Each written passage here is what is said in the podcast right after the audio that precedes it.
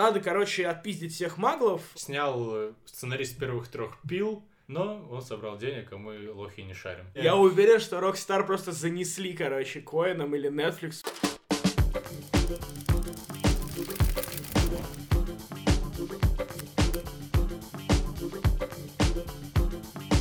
Привет, это подкаст Кинач, меня зовут Джон, а напротив меня сидит Антон Зан. Привет.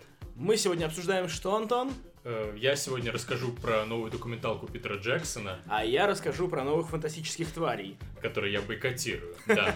А потом мы вместе обсудим новый фильм братьев Коинов «Баллада Бастера Скракса», запоздало вышедшую в российский прокат картину «Апгрейд» и новое творение оскароносного польского режиссера Павла Павликовского «Холодная война». Поехали.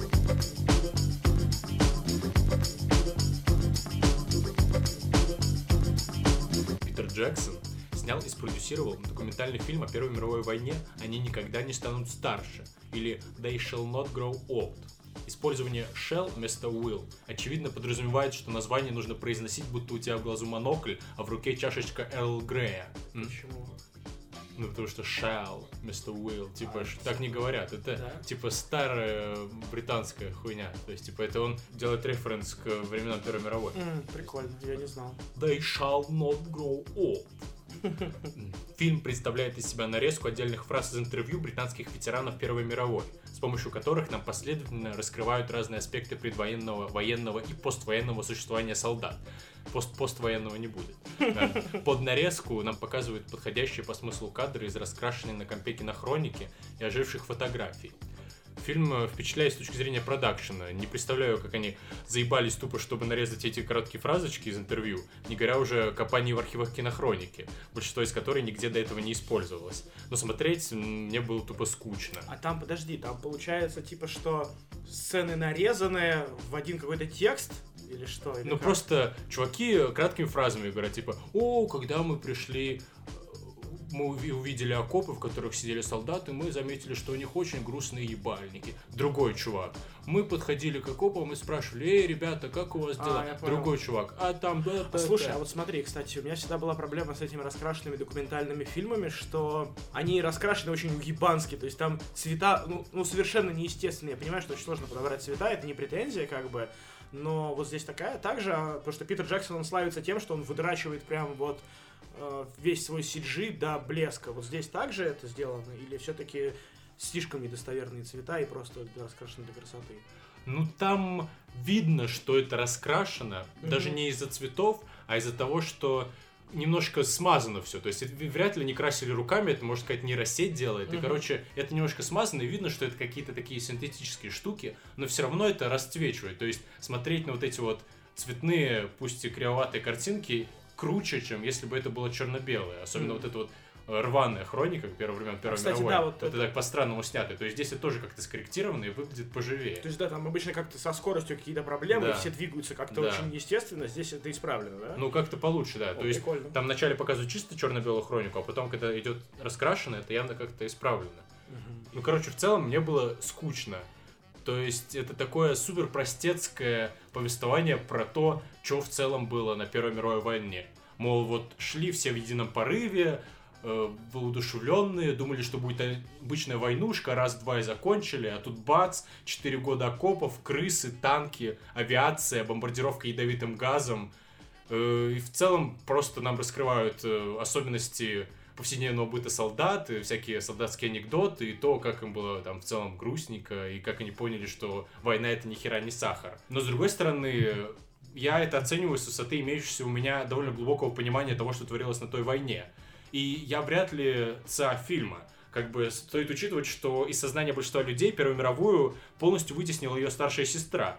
И скорее всего, для среднего человека фильм Джексона будет интересным путешествием на малознакомую территорию. То есть Джексон вообще посвящает фильм своему прадеду, сержанту Уильяму Джексону. И это такое действительно послание от внука ветеранов той войны, уже своим внукам, которых воротит от черно-белых кадров, и для которых Первая мировая так же далека, как и война Алой Белой Розы. Мгм. А вот хочется, чтобы они помнили. Ну, прикольно вообще. Ну, мне кажется, такое кино и дол- должны снимать подобные режиссеры. Оно, не знаю, должно захватывать, о нем должны говорить. потому что уже вот эти какие-то копатели, которые выкапывают тайные там какие-то интересные подробности, окопные, они уже снимают для тех, кто заинтересован в теме, а вот Питер Джексон сделал просто кино, которое должно было заинтересовать людей и все. Ну да, это такой вкратце. Просто ты ни хера не знаешь про Первую мировую, Вот, посмотри, да. и теперь ты немножко погрузишься. И это как-то еще подпидорено, чтобы тебе было комфортнее на всю эту хрень смотреть. У нас же в 18 году 100 лет, получается, да, со дня окончания Первой мировой? Да, вот было. Был А. крутой проект э, на ютубе The Great War. Чувак, э, американский историк, в годовщину начала, ну, столетнюю годовщину начала Первой мировой, Мгм. начал выпускать видосики раз в неделю, такой рекап, что было в неделю это О, на войне. круто, То есть прям да-да-да. там 10-минутные видосики, просто вот эти там идут туда, эти идут сюда, тыры-пыры. И вот так каждую неделю в течение четырех лет, и вот сейчас он это закрыл. У Арзамаса вроде что-то подобное было, тоже ВКонтакте, по-моему, у них была какая-то... Да, но у них было такое, типа, 17-й год Да, э, да, в да. виде именно ленты, событий. Но Ну да, ну это крутые проекты, на самом деле мне дико это нравится, и вообще, это знаешь, школьники сейчас как бы изучают историю, например, ту же самую, не так, как мы это делали с тобой, например, да, там, читая книжки, учебники, а что просто, а, ну, тупо вот, как мы с тобой говорили, вечером два часа а, посерфил Википедию, и раз, типа, уже что-то знаешь интересное, вот, и поэтому вот такие проекты меня очень прям восхищают, что это такое, это реально новое образование какое-то, что просто чувак делает что-то прикольное, и тебе не нужно учиться, ты прям просто, короче, сидишь за завтраком, смотришь клевый видос, и что-то узнаешь новое. Это классно, вот это мне нравятся такие проекты. Ну да, вот я смотрел, и прикольно, что он дает такую новую точку зрения на эту войну. То есть из-за того, что это реально еженедельный какой-то рекап. То есть ты обычно в учебнике читаешь, типа, вот там немецкие войска осадили крепость, и через два месяца крепость сдалась. А Мгм. тут, получается, два месяца, это у тебя 8 видосов, каждый раз они все еще осаждают крепость, этим нехер жрать в крепости, через неделю опять они осаждают крепость, этим нехер жрать, они осаждают, и это превращается, то есть ты понимаешь весь масштаб, весь ахуй, что типа просто вот немцы набежали на окопы французов, потеряли 7 тысяч человек, нихуя не произошло. Мгм. В следующей неделе вот э, французы набежали на немцев, и так реально десятки, десятки, десятки этих просто бессмысленных каких-то нападений, и постоянно там 7 тысяч человек, 10 тысяч человек, 20 тысяч человек, 10 тысяч человек, и ты понимаешь, насколько это масштабная, долгая и бессмысленная фигня была, война эта сраная. Да, круто. Вот, а у меня для тебя, на самом деле, приготовлено не, не, не такое интересное и глубокое кино. Я сходил, э, посмотрел «Фантастических тварей», и, собственно... Вот подожди, давай сначала Ага. обсудим, как нам понравились еще первые фантастические твари. То есть, э, мне в целом было норм. Я не фанат Гарри Поттера, поэтому меня сложно, наверное, впечатлить всяким фан-сервисом, из которого, по-моему, на 70% состоял оригинальный фильм. Ну, я не соглашусь с тобой. Ну, возможно, но мне так показалось. То есть, там очень большая часть э, фильма была отдана именно вот этой фигне, что ты должен делать «Вау!», когда видишь молодого Дамблдора и всякую такую фигню. И вот для меня фильм в целом балансировал на грани слишком такого детского и дурашливого, и за грань эту он переступил, когда вместо великолепного актера, очень любимого мной, Колина Фаррелла, нам, сука, презентовали, блять, Джонни, мать его, Деппа. И вот это уничтожило все мое желание пойти на вторую часть, так что теперь рассказывайте мне про нее. Ну, короче, смотри, у меня с новыми фантастическими тварями, на мой взгляд, все на самом деле довольно хорошо. То есть, я, как и ты, не заядлый фанат Гарри Поттера, вот, я не читал ни одной книжки и не искал, там, знаешь, в фильме какие-то пасхалки, вот. э, Но при этом, как бы, фильмы и франшизу, в принципе, эту я люблю и хорошо к ней отношусь. Вот. У меня вот, в принципе, так, знаешь, вот совсем, типа, мне там постоянно ставят вину, что, говорит, какой ты фанат Звездных войн, э, если, типа, ты там не знаешь истоки конфликта Набу и Гунганов, а я, типа, блядь, вы чё, ебанутые, я просто кино, короче, посмотрю, чего вы до меня доебались. Вот. Так первые твари, они вот были, ну, на мой вкус, прям вот хорошие. Там были тупые моменты, типа как, э, помнишь, э, Ньют загонял этого носорога в чемодан к себе. Вот. Ну, типа, это понятно, это 12 плюс, и как бы что ты от него хочешь. Вот. И самое главное, что это была такая самостоятельная история, знаешь, с новыми главными героями. И что в какой-то веке все вертелось не вокруг Гарри Поттера. То есть нам вот прям обещали, что это не будет приквел, и приквелом он, собственно, и не был. И плюс фильм, как бы, несмотря на то, что он рассказывает про взрослых, он, тем не менее, оставался каким-то вот таким по-детски милым и наивным, и что, в принципе, добавляло ему шарма, как э, того шарма, который был у оригинального Гарри Поттера. Вот, и, наконец, сама история при своей вот этой простоте, она четко заявляла правила вот этой новой игры, погружала тебя вот этот старый новый сеттинг, и не путала зрителя бесконечными там родителями, бабушками и дедушками, отбивая поклон, собственно, материнской франшизе. И вот все это начало потихоньку проебываться в сиквеле. То есть, во-первых, тупых сцен стало гораздо больше. То есть, не в разы, конечно, но уже начинает подбешивать. Да, я угадаю, вот с тем чуваком, который монетки пиздил, вместо одной длинной сцены теперь три. Нет, там теперь не один этот хуй, а их четыре. М. Но они в самом начале, прям вот, вот прям чуть ли не сразу после титров, по-моему, они там открывают основную сюжетную линию, что-то такое. Вот. Но там нет, там на самом деле больше всего проблем с этим жирным чуваком, потому что он постоянно хохочет над шутками и вообще подбешивает уже. жирным чуваком, которому применили самый тупой твист в истории кинематографа амнезию, а потом применили еще единственный более тупой твист в истории кинематографа это возвращение из амнезии. Ну да, путем влюбленности. Вот. Ну и, собственно, да, тупые сцены, это, если что, да, я так гэги называю, если что. Вот, в оригинальном фильме было круто, что герой переезжал в Штаты, и на нее удавалось взглянуть как-то по-новому. Здесь же, тип, ну, несмотря на то, что действие разворачивается преимущественно в Париже, такого контраста как-то нет, потому что Франция, блядь, от Англии не отличается вообще ничем. И вот честно, я очень надеюсь, что как вот написано в Википедии, что Ньют там на самом деле объехал все пять континентов, и что вот в будущих частях мы также увидим еще и другие страны, потому что смотреть еще один фильм, блядь, про волшебную Европу или Америку начала 20 века, ну совсем не хочется.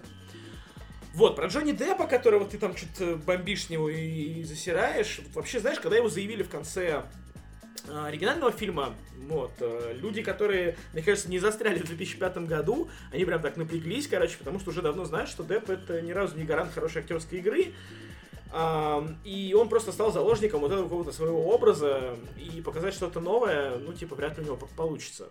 Вот. э, Но, несмотря вот на это, да, там, знаешь, даже сквозь грим, э, видно, что чувак, короче, сильно бухает и не очень хорошо себя чувствует в целом, но при этом у него получается такой относительно сносный антагонист. Вот вообще, знаешь, сейчас пошла такая вот мода на э, добрых злодеев, как я их называю, такие типа плохие парни, которые в принципе правы. Вот, ну, как помнишь, Танос, например. Мгм.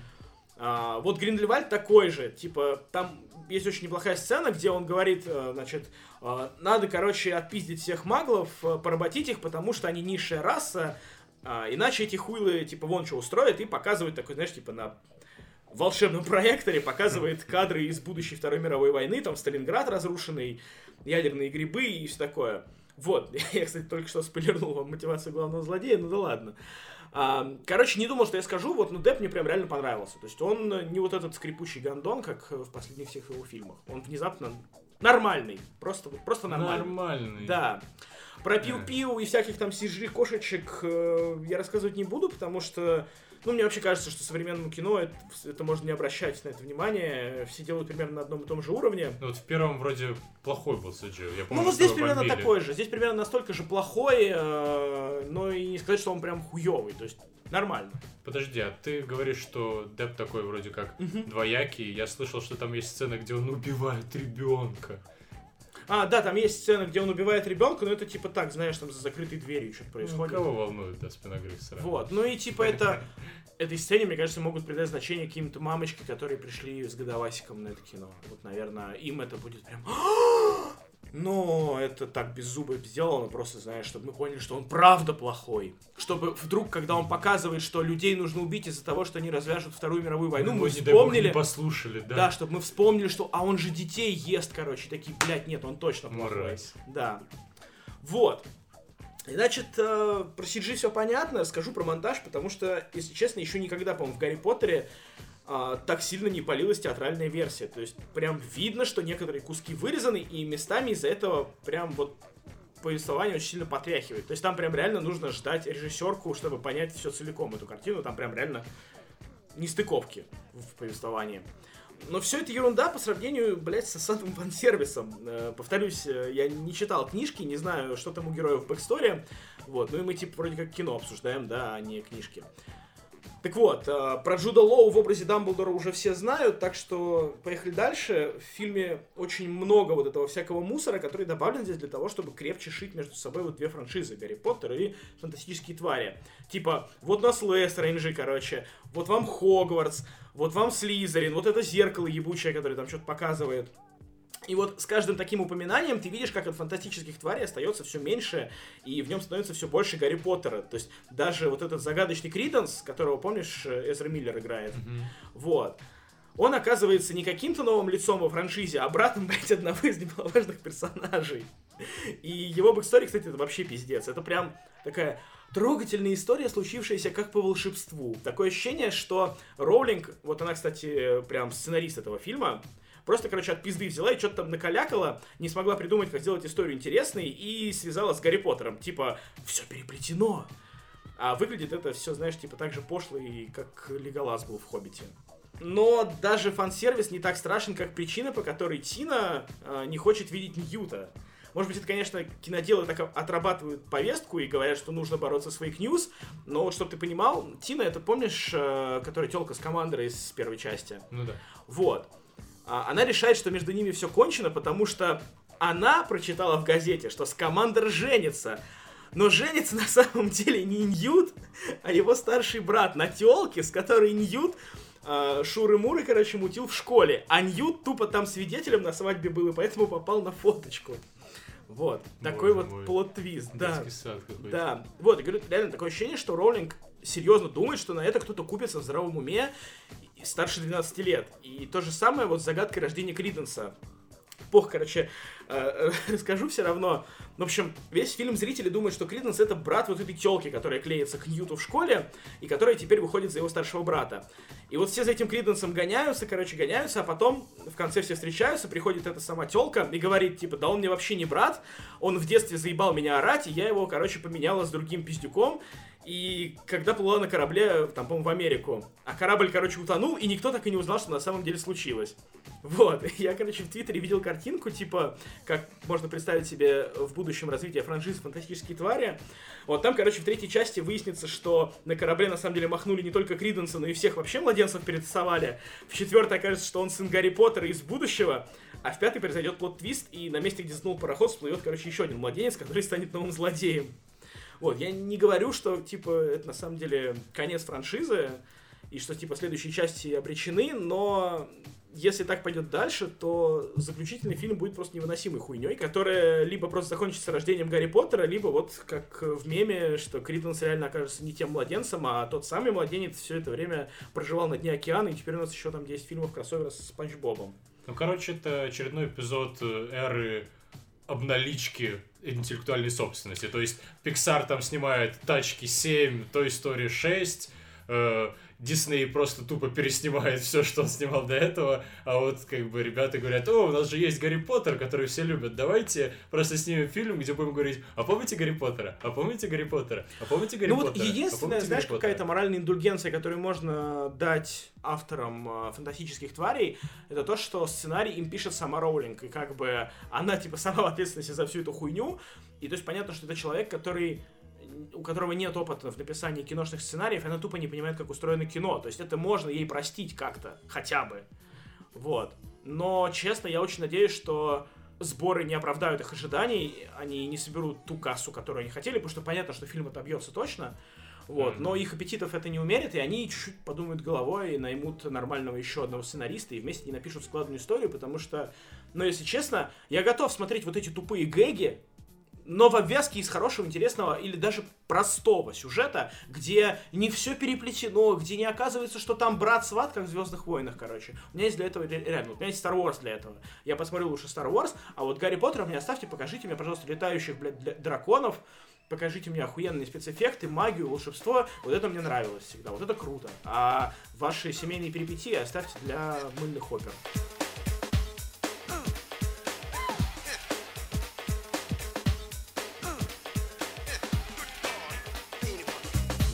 Неделе на Netflix вышел фильм братьев Коэнов «Баллада Бастера Скракса», с которым связана очень странная детективная история про то, что вроде как по слухам изначально Коэны подвязались для Netflix снимать сериал про Дикий Запад. Но в итоге почему-то из этого получился фильм. Фильм прокатили в Венеции, там его хорошо приняли, а теперь вот он выходит на Netflix, мы его сразу же смотрим прямо из дома. Спасибо Netflix, и там как быстро попадает на торренты то, что нем выходит. И это не очень-то похоже на фильм. И вот когда я его посмотрел, у меня минут за 20 в голове родилось огромное количество всяких конспирологических теорий про то, что э, Netflix как будто бы, ну, в моем представлении, решил сначала сделать сериал с именитыми режиссерами, как они уже многократно делали, но потом подумали, мол, фак, а ведь мы же сейчас хотим влезть в кинотеатры, мы хотим влезть на кинофестивали, мы вообще боремся за то, чтобы стоять в одном ряду с крупными голливудскими студиями. И вот у нас братья Коэны, а ведь фильм братьев Коэнов это само по себе очень серьезное заявление. Это, можно сказать, такой поджанр кинематографа. А мы взяли и заставили их снимать сраный сериал. О чем мы вообще думали? И вот каким-то образом они взяли и Коинов заставили это все перемонтировать в фильм. Ты знаешь, мне кажется, что каким бы там конспирологическими теориями это бы не было завуалировано, но на самом деле это очень интересный прием, и мне кажется, они родили такой очень интересный жанр для тех, кто у кого много всякой интересной хуйни, но они не хотят снимать сериал, потому что, если честно, вот такой сериал, как э, «Баллада Бастера Скракса», я бы смотреть не стал, не смог и не осилил бы. А вот в формате двухчасового фильма, в принципе, мне, да, окей, 20-минутные такие сценки, ок, прикольно. Я вот не знаю, просто это же еще как-то смонтировано, возможно, в сериале это должно было... Те сценки, которые здесь длинные, должны были быть покороче, а те, которые здесь покороче, должны были быть подлиннее. Но вообще это, конечно, все вилами на воде писано, mm-hmm. и то, что это будет сериал, это вообще были слухи. И э, команда фильма вообще сейчас уверяет, что нет, это изначально должен был быть фильм, но как бы кто их слушает? Конечно, не говорят ну, то, что они деле, должны говорить. Мне кажется, что сериал из этого бы на самом деле не получилось, и если это такая переобувка на ходу, то это не самое плохое решение, потому что но если честно, смотреть там, даже если бы это были 30-минутные серии, там, смотреть новеллу про поезд, например, да, последнюю новеллу, mm-hmm. я бы не смог 30 минут. Про экипаж. Ой, да, про экипаж, да. Или смотреть там 30-минутную новеллу про золотокопателя я бы не смог тоже. А вот про золотокопателя я бы как раз смог. Ну вот может быть. В общем, ладно, давай скажем. Да. Вообще, в целом, фильм представляет из себя набор из шести э, коротких э, новелл про Дикий Запад. И каждая из новелл э, так, воплощает э, своего рода одну из эпостасей Дикого Запада в сознании современного человека. То есть первое вот про Бастера Скракса это такой вот карикатурный Дикий Запад, где ходят ковбои и шмаляют друг друга mm-hmm. по любому поводу. Потом там такой печальный Дикий Запад, где царит э, одновременно беззаконие и слишком скорое на руку правосудие, где очень просто попасть в петлю. Потом там новелла про тяжелую женскую долю э, в этом мире. Новелла в таком классическом стиле о Генри про человека, который ведомый жаждой наживы вступает на девственную землю в поисках золота. И вообще это похоже на такое этнографическое исследование и перечисление точек зрения на вот эту вот почему-то очень интересную современному обществу до сих пор область человеческой жизни. Да потому что Rockstar выпустили Red Dead Redemption 2, вот и все. Ой, кстати, да, это все сложно сочиненные рекламные я уверен, я уверен, что Rockstar просто занесли, короче, Коинам или Netflix и такие, давайте, короче, интерес подогреем. Ну вот. вот, короче, мне каждая из этих новелл нравится, какая-то больше, какая-то меньше, угу. но при этом они очень плохо сочетаются фильм. То есть это реально какой-то набор из обрывочных кусков, связанных вот даже меньше, так. чем куски у какого-то Тарантино. И при том, что мне это понравилось, мне просто сложно поверить, что Коин это реально в таком формате задумывали, потому что это прям странно. Ну, типа, да, его очень сильно трясет, потому что то вот, короче, ты веселишься и ржешь прям над какими-то интересными трюками с пистолетами, а то ты сидишь и грустишь, короче. И... И грустишь, и грустишь, и грустишь до самого конца. Реально, единственная новелла, которая не печальная в самом начале. Ну, в общем-то, да, на самом деле.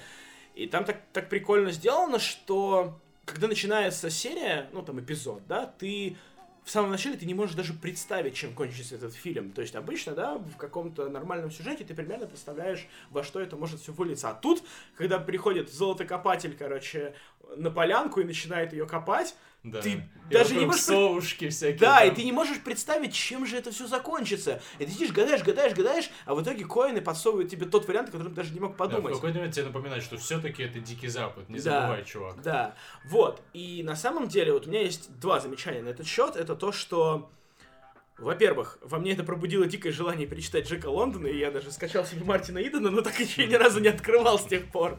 Вот, но я скачал уже. А, вот, а во-вторых, я не понимаю, почему за сценарий этому фильму в Венеции дали награду.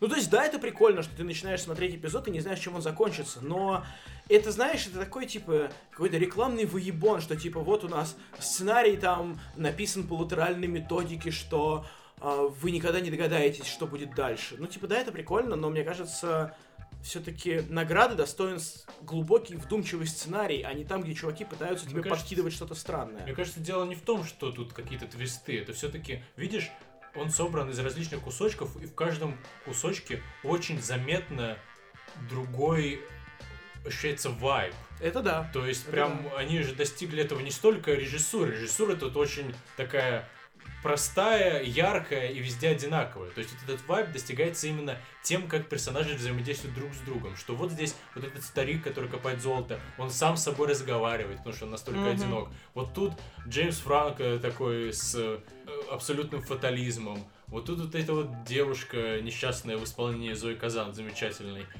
Мне кажется, с точки зрения сценариста это очень сложно достичь вот такого вот резкого изменения вайба, многократного и действительно апеллирующего каким-то конкретным вещам. То есть я не очень много читал литературы про Дикий Запад, но я так понимаю, что у каждого из этих кусков э, совершенно конкретно есть референс. То есть вот реально единственное, кого я читал, это у Генри. И mm-hmm. вот, на мой взгляд, э, эпизод с Золотокопателем, которого, кстати, играет том Уэйтс, mm-hmm. э, апеллирует к Генри. По крайней мере, вот у Генри точно такой же вайб. Нет, а в целом в, в, примерно все новеллы апеллируют к Генри. Я вот прям тоже это был первый автор, который мне пришел на ум. И даже перед Джеком Лондоном, да, несмотря на то, что Джек Лондон это прям концентрированный Дикий Запад.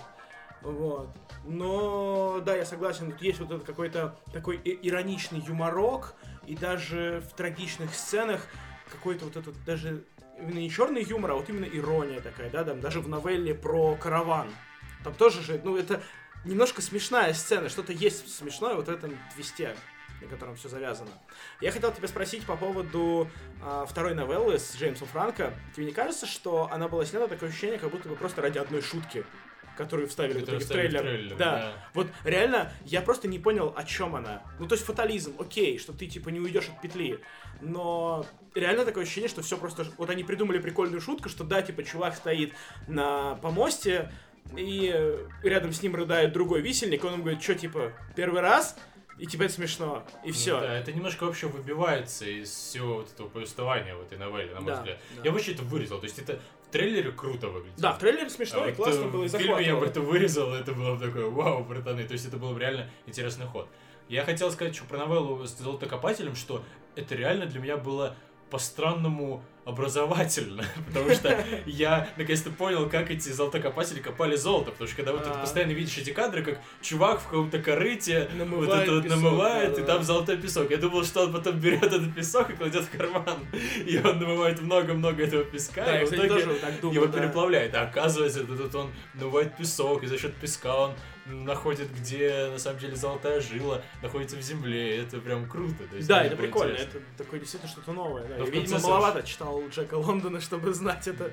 Ну, в общем, круто. То есть, э, реально интересно посмотреть эти да. новеллы, и в них есть какой-то стиль, и вот этот коиновский какой-то тщательный подход к кастингу ощущается. Я единственное не выкупил Нисона, правда. Вот мне как-то он, он слишком актер, там, знаешь, он как Михалков играет, там такой, что типа, а я актер, я сейчас буду вам вот, делать такие пространные диалоги, и вот он такой, знаешь, я прям ковбой-ковбой, прям я кашляю и пою похабные песни, лежа э, на шкуре животного у костра. Ну, вообще, это самая слабая новелла, на да. взгляд. То есть они очень короткую понятную идею очень долго и нудно показывали.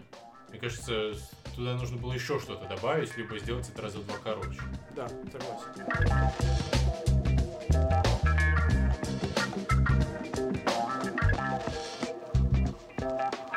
Все сейчас что-то в соцсетях так очень сильно радуются тому, что э, в прокат вышел апгрейд 22 числа. Я не знаю, на самом деле, чему все так рады, потому что фильм на торрентах лежит уже что-то месяца два, по-моему, если не больше. Но он сразу вышел э, в цифровой прокат. Но это из таких фильмов, которые, если бы не вышли в прокат, многие бы про него и не узнали. Ну, в общем-то, да. И хорошо, что на самом деле его показывают в России. Во-первых, там есть Том Харди со скидкой, и мы можем посмотреть, каким э, Веном мог бы стать, если бы над ним чуть побольше постарались. Да, и только я не уверен, что это хорошо в целом. Ты не уверен, что апгрейд хороший фильм? Я не уверен в том, что тот факт, что апгрейд немножко более качественно и серьезно сконструирован, чем Веном, идет ему в плюс. Я бы сказал, что апгрейд, в принципе, сам по себе представляет небольшую художественную ценность с той точки зрения, что в нем есть интересные находки. Небольшие, но есть. При этом это ну, довольно мусорное кино, это такой современный трэш какой-то. Вот. Да, это вообще снял э, сценарист первых трех пил, и который играл в первой пиле. Джордан пил. Джордан будет пить. Джордан пил, Джордан пьет, Джордан будет пить. Да. Да, но это не Джордан пил, то, что Джордан пил теперь Оскар, и он не такой, как все. А этот парень без Оскара за пилу до сих пор гуляет. Уже 10 пил, а он все без Оскара. Нет, ну вот, фильм «Апгрейд» про то, как в недалеком будущем чувак э, попадает в аварию, ну, не будем даваться подробности, и становится парализованным э, ниже шеи, но ему вживляют в шею чип, и он такой, лол, я теперь управляем компьютером, который в любой момент может взять на управление мое тело и моим телом выделать всякие крутые выкрутасы. выкрутасы. Да. да, и этот фильм действительно очень похож на Веном, именно тем фактом, что тут э, в чувака входит что-то, чего, да, помимо чего того, он не рад. Помимо того, что там играет актер безумно похожий на Тома Харди, да, он еще и похож и вот этой вот такой Deus Ex Machina, наверное, да, которая снисходит на героя из ниоткуда и дает ему всесильность. Да, и вот самая крутая сцена в Веноме, на мой взгляд, это первая сцена драки, где он еще не понимает, что в нем Веном, когда к нему приходят домой вот эти вот uh-huh. э, наемники, и он такой, вот the fuck, что я делаю, а Веном при этом э, всех пиздит. И вот в апгрейде точно такая же сцена, где он в начале в первый раз дает управление этому компьютеру, и компьютер начинает навешивать люлей какому-то тоже громиле, угу. и прям а, парень в ахуе, и это тоже очень круто, и вот э, действительно это прям абсолютно одинаковый момент и в том другом фильме, и, и там э, Сям выглядит очень круто. Но это такая сцена, которая работает всегда. То есть всегда показать чувака, который не понимает, что с ним происходит, а с ним происходит какая-то ёба дичь, она всегда клевая, она всегда работает, потому что ты ассоциируешь себя в этот момент с этим персонажем. Потому что ну, клево ощущать себя на месте какого-то чувака, на которого... Да, я могу не понимать, что происходит. Ну, типа того, да. Вот. Ну вот, но моя проблема с апгрейдом в том, что он местами слишком серьезен. То есть, вот почему я... Апгрейд слишком серьезен? Да. По-моему, вот... Веном был слишком серьезен. Ну, вот нет, то есть, Веном как раз, что сделало этот фильм при всех его никакущих художественных достоинствах для меня выносимым, это то, что в него прям сквозит вот этим «да нам похуй», да, блядь, ну вот сделай, что вот так вот будет. А как здесь, чем объяснить вот эту мотивацию? Да, ну пусть он скажет, типа, вот ты знаешь, а вот у меня такая мотивация. ну вообще, короче, насрать, да, блядь, да что-нибудь придумаем. И вот, вот этот вайб, он тебя заражает. Ты как бы похуй тем, кто сделал этот фильм, и тебе тоже становится похуй. Ты ну, такой, ха нормально, ну, пацаны. Вот у меня, на самом деле, у меня так было с апгрейдом как раз, потому что я в какой-то момент, типа, знаешь, там, очень грустно, там вот это про жену, про его, про то, что парень такой вот парализованный, он плачет такой. А потом они такие, эгегей, мы тут отрезаем ножом чуваку пол черепа. А тут, короче, он приезжает на коляске, значит, в бар, и потом уходит в эту пыточную. И типа ты такой, о, все понятно, понеслась жара. И ты понимаешь, что это трешак, короче, и просто угораешь вместе с чуваками. Там, блядь, вот эта последняя, не последняя сцена, но сцена драки с якобы главным злодеем. Ага. Вот, ну это прям вообще угарная, по-моему, была. Прям вот реально такой трешачок бодрый. Вот. Это было весело. Ну так Веном это тоже бодрый трешачок, разве нет? Но ну, зато он быстрее раскачивается. То есть вот еще Кто реально Веном. Что мне не понравилось в апгрейде, то, что там реально первые, наверное, 45 минут вот это вот «О, моя жена, это Ой, да, я теперь вот парализован.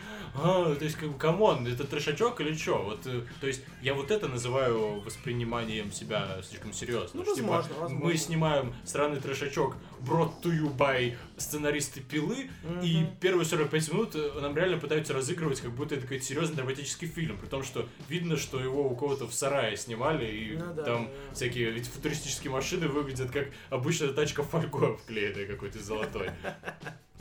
А, знаешь, вот что мне прям реально понравилось, вот это то, о чем я говорил в самом начале, про какие-то интересные находки. Мне, например, дико понравилось, как они используют стабилизацию камеры да. на персонаже в тот момент, когда он находится под управлением машины, и что типа все так странно двигается, и ты прям ощущаешь это, это классно. Вот это было То есть, здорово. да, стоит вообще сказать, что я вот сравнил две сцены в Венами и здесь, но в Венами эта сцена работает во многом за счет того, что там адское количество CGI, реально эта черная жижа выходит из парня, всем дает люлей. А здесь у парней была камера и хата. Да. И при этом они умудряются с таким скудным инструментарием заставить эту сцену работать, ну, точно не хуже, как э, авторы Венома, которые 100 лямов куда-то слили. Ну там очень, на кокаин. там очень прикольно то, что это все драки там, это знаешь, это такая типа поножовщина в телефонной будке, то есть там очень тесно всегда, они всегда дерутся в, в узком пространстве, и им особо кулаками не помахаешь, они все ломают, все крушат, все бьют. За счет этого какая-то динамика, и в принципе ты постоянно ощущаешь какую-то опасность вокруг героев, что да, что вот они там с этим ножом, они постоянно друг у друга у горла его держат, и когда чуваку просто он отрезает половину головы этим ножом, ты такой, ой, и то есть, в принципе, наверное, вся вот эта брутальщина, кровища и кровь мяса кишки, наверное, действительно, блядь, Веному именно этого и не хватило в Да, итоге. да. Но он собрал денег, а мы лохи не шарим. Апгрейд, хуй знает, соберет или нет. Но зато в апгрейде стреляют из рук. А, А, да, кстати, черт! Там это шваляешь из руки. Да, это вообще, конечно, такое прям... Пока одни люди играют в Red Dead Redemption 2 и, короче, э, мыслями на Диком Западе и хотят уже посмотреть балладу Бастера Скракса и ждут э, Sisters Brothers. А другая половина, мне кажется, людей ждет выхода Cyberpunk 2077 и, короче, очень ждет новых киберпанк фильмов. И, наверное, апгрейд это сейчас то, что им нужно. Потому что в плане киберпанка там вообще все ох. Это прям вот так вот. Там, конечно, нет вот этих супер там нейроинтерфейсов и виртуального пространства, но в плане какой-то стилистики такой прото-киберпанк здесь ощущается, и это клево. Прям как раз, да. Дуло в ладони — это то, о чем ты мечтал.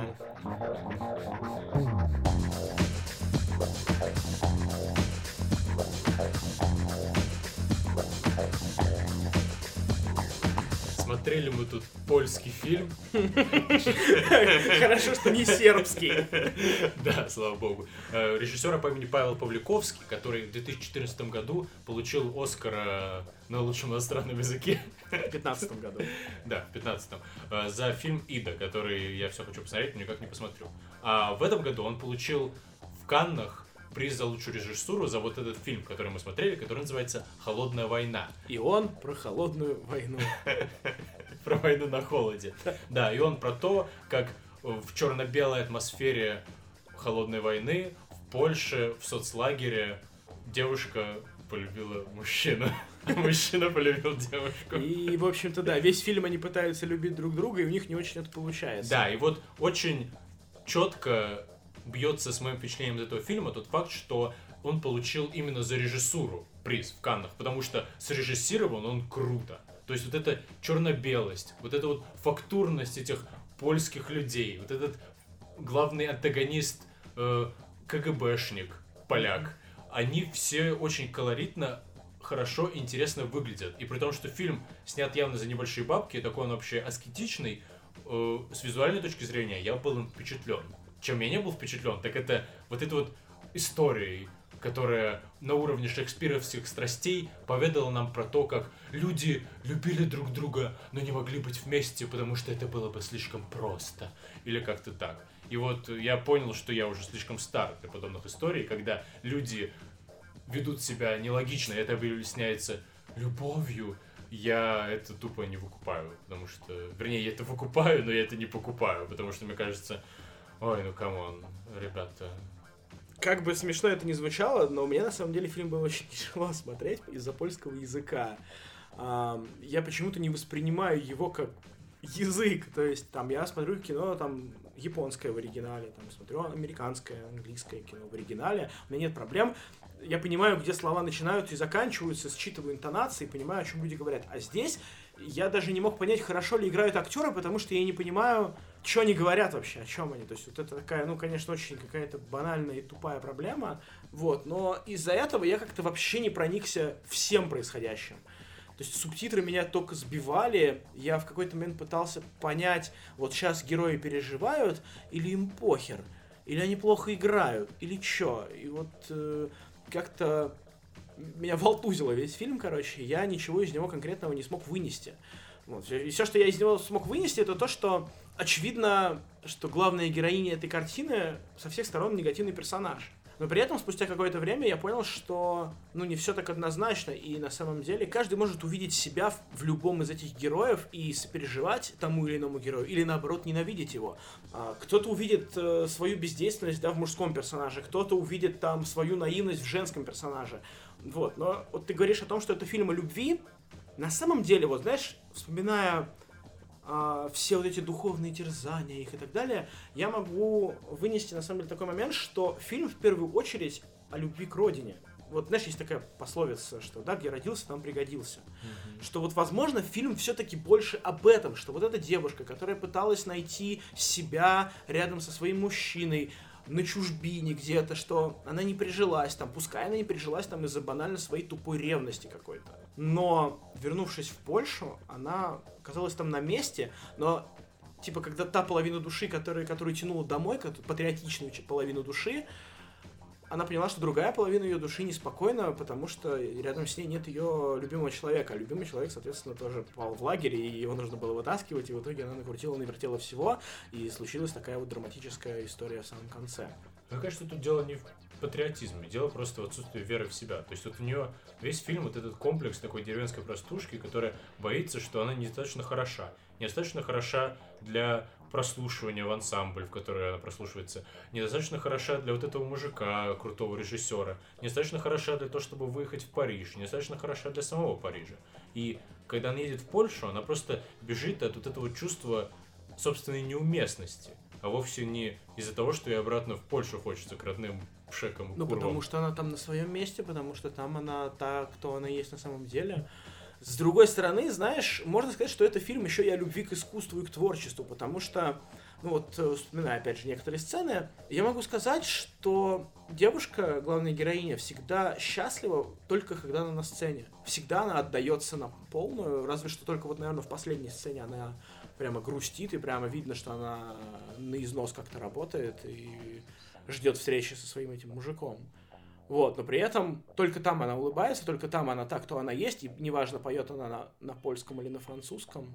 Сцена это то, что вот то, что ей нужно, и то, что она на самом деле любит. Не, не знаю, еще ли здесь какие-то, конечно, скрытые смыслы, но вот то, что я точно не раскусил во всем этом фильме, это образ Бога вот здесь. Вот, потому что, если ты помнишь, фильм начинается со сцены разрушенной церкви, и, можно сказать, практически заканчивается этой же самой сценой, этой же самой церковью, этими же самыми глазами, только в другое время года. Что вот в этой сцене такое? Ну ведь церковь разрушена вот этим вот тоталитарным государством, которое весь фильм на них давит и которое мешает, собственно, им быть вместе, быть счастливыми. И в честь давления которого, собственно, фильм и назван «Холодная война». Угу. Имеется в виду ведь не «Холодная война» как есть, а именно вот тот факт, что это... Не, не, не неактивные боевые действия, вот Нет. именно со стороны самих персонажей, что они не противостоят системе, они просто пытаются выживать в этой системе. Да, то есть это не то, чтобы про холодную войну, это просто про людей во время холодной ну, войны. Да, да, да. Время, да. когда все было напряжено и тяжело, и э, надо было в КГБ регулярно отчитываться. Угу. И вот они весь фильм пытаются ужиться с этим тоталитаризмом, а потом они понимают, что это невозможно, и идут в церковь и решают тоталитаризма единственным возможным способом избежать. Интересный момент, кстати, тоже вот эта вот линия религии, что девушка в самом начале еще спрашивает своего возлюбленного, веришь ли ты в Бога? Я вот верю, например. И когда она устраивает себе фиктивную свадьбу, выходит замуж за итальянца, чтобы сбежать из Польши и встречается mm-hmm. в итоге с своим возлюбленным, она тоже говорит, что «А, я вышла замуж, но мы не венчались, так что это не на самом деле». То есть мы прямо четко понимаем о том, что для нее это что-то важное. И потом в итоге, в конце, она венчается уже с ним, со своим вот любимым человеком, и на этом фильм заканчивается. И... Но это тоже такая интересная линия, которую, правда, я не могу понять, что вот о, о чем она говорит. Есть ли здесь какой-то смысл, или она говорит просто о том, о чем она говорит на самом деле, что человек просто верит в Бога, и это важно для него. И все.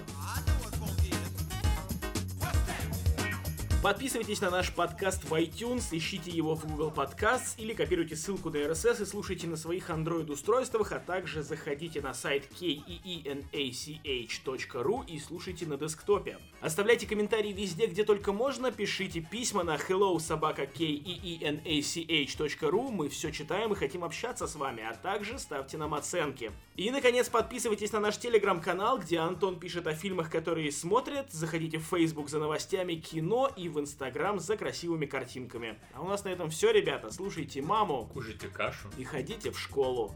Пока. One,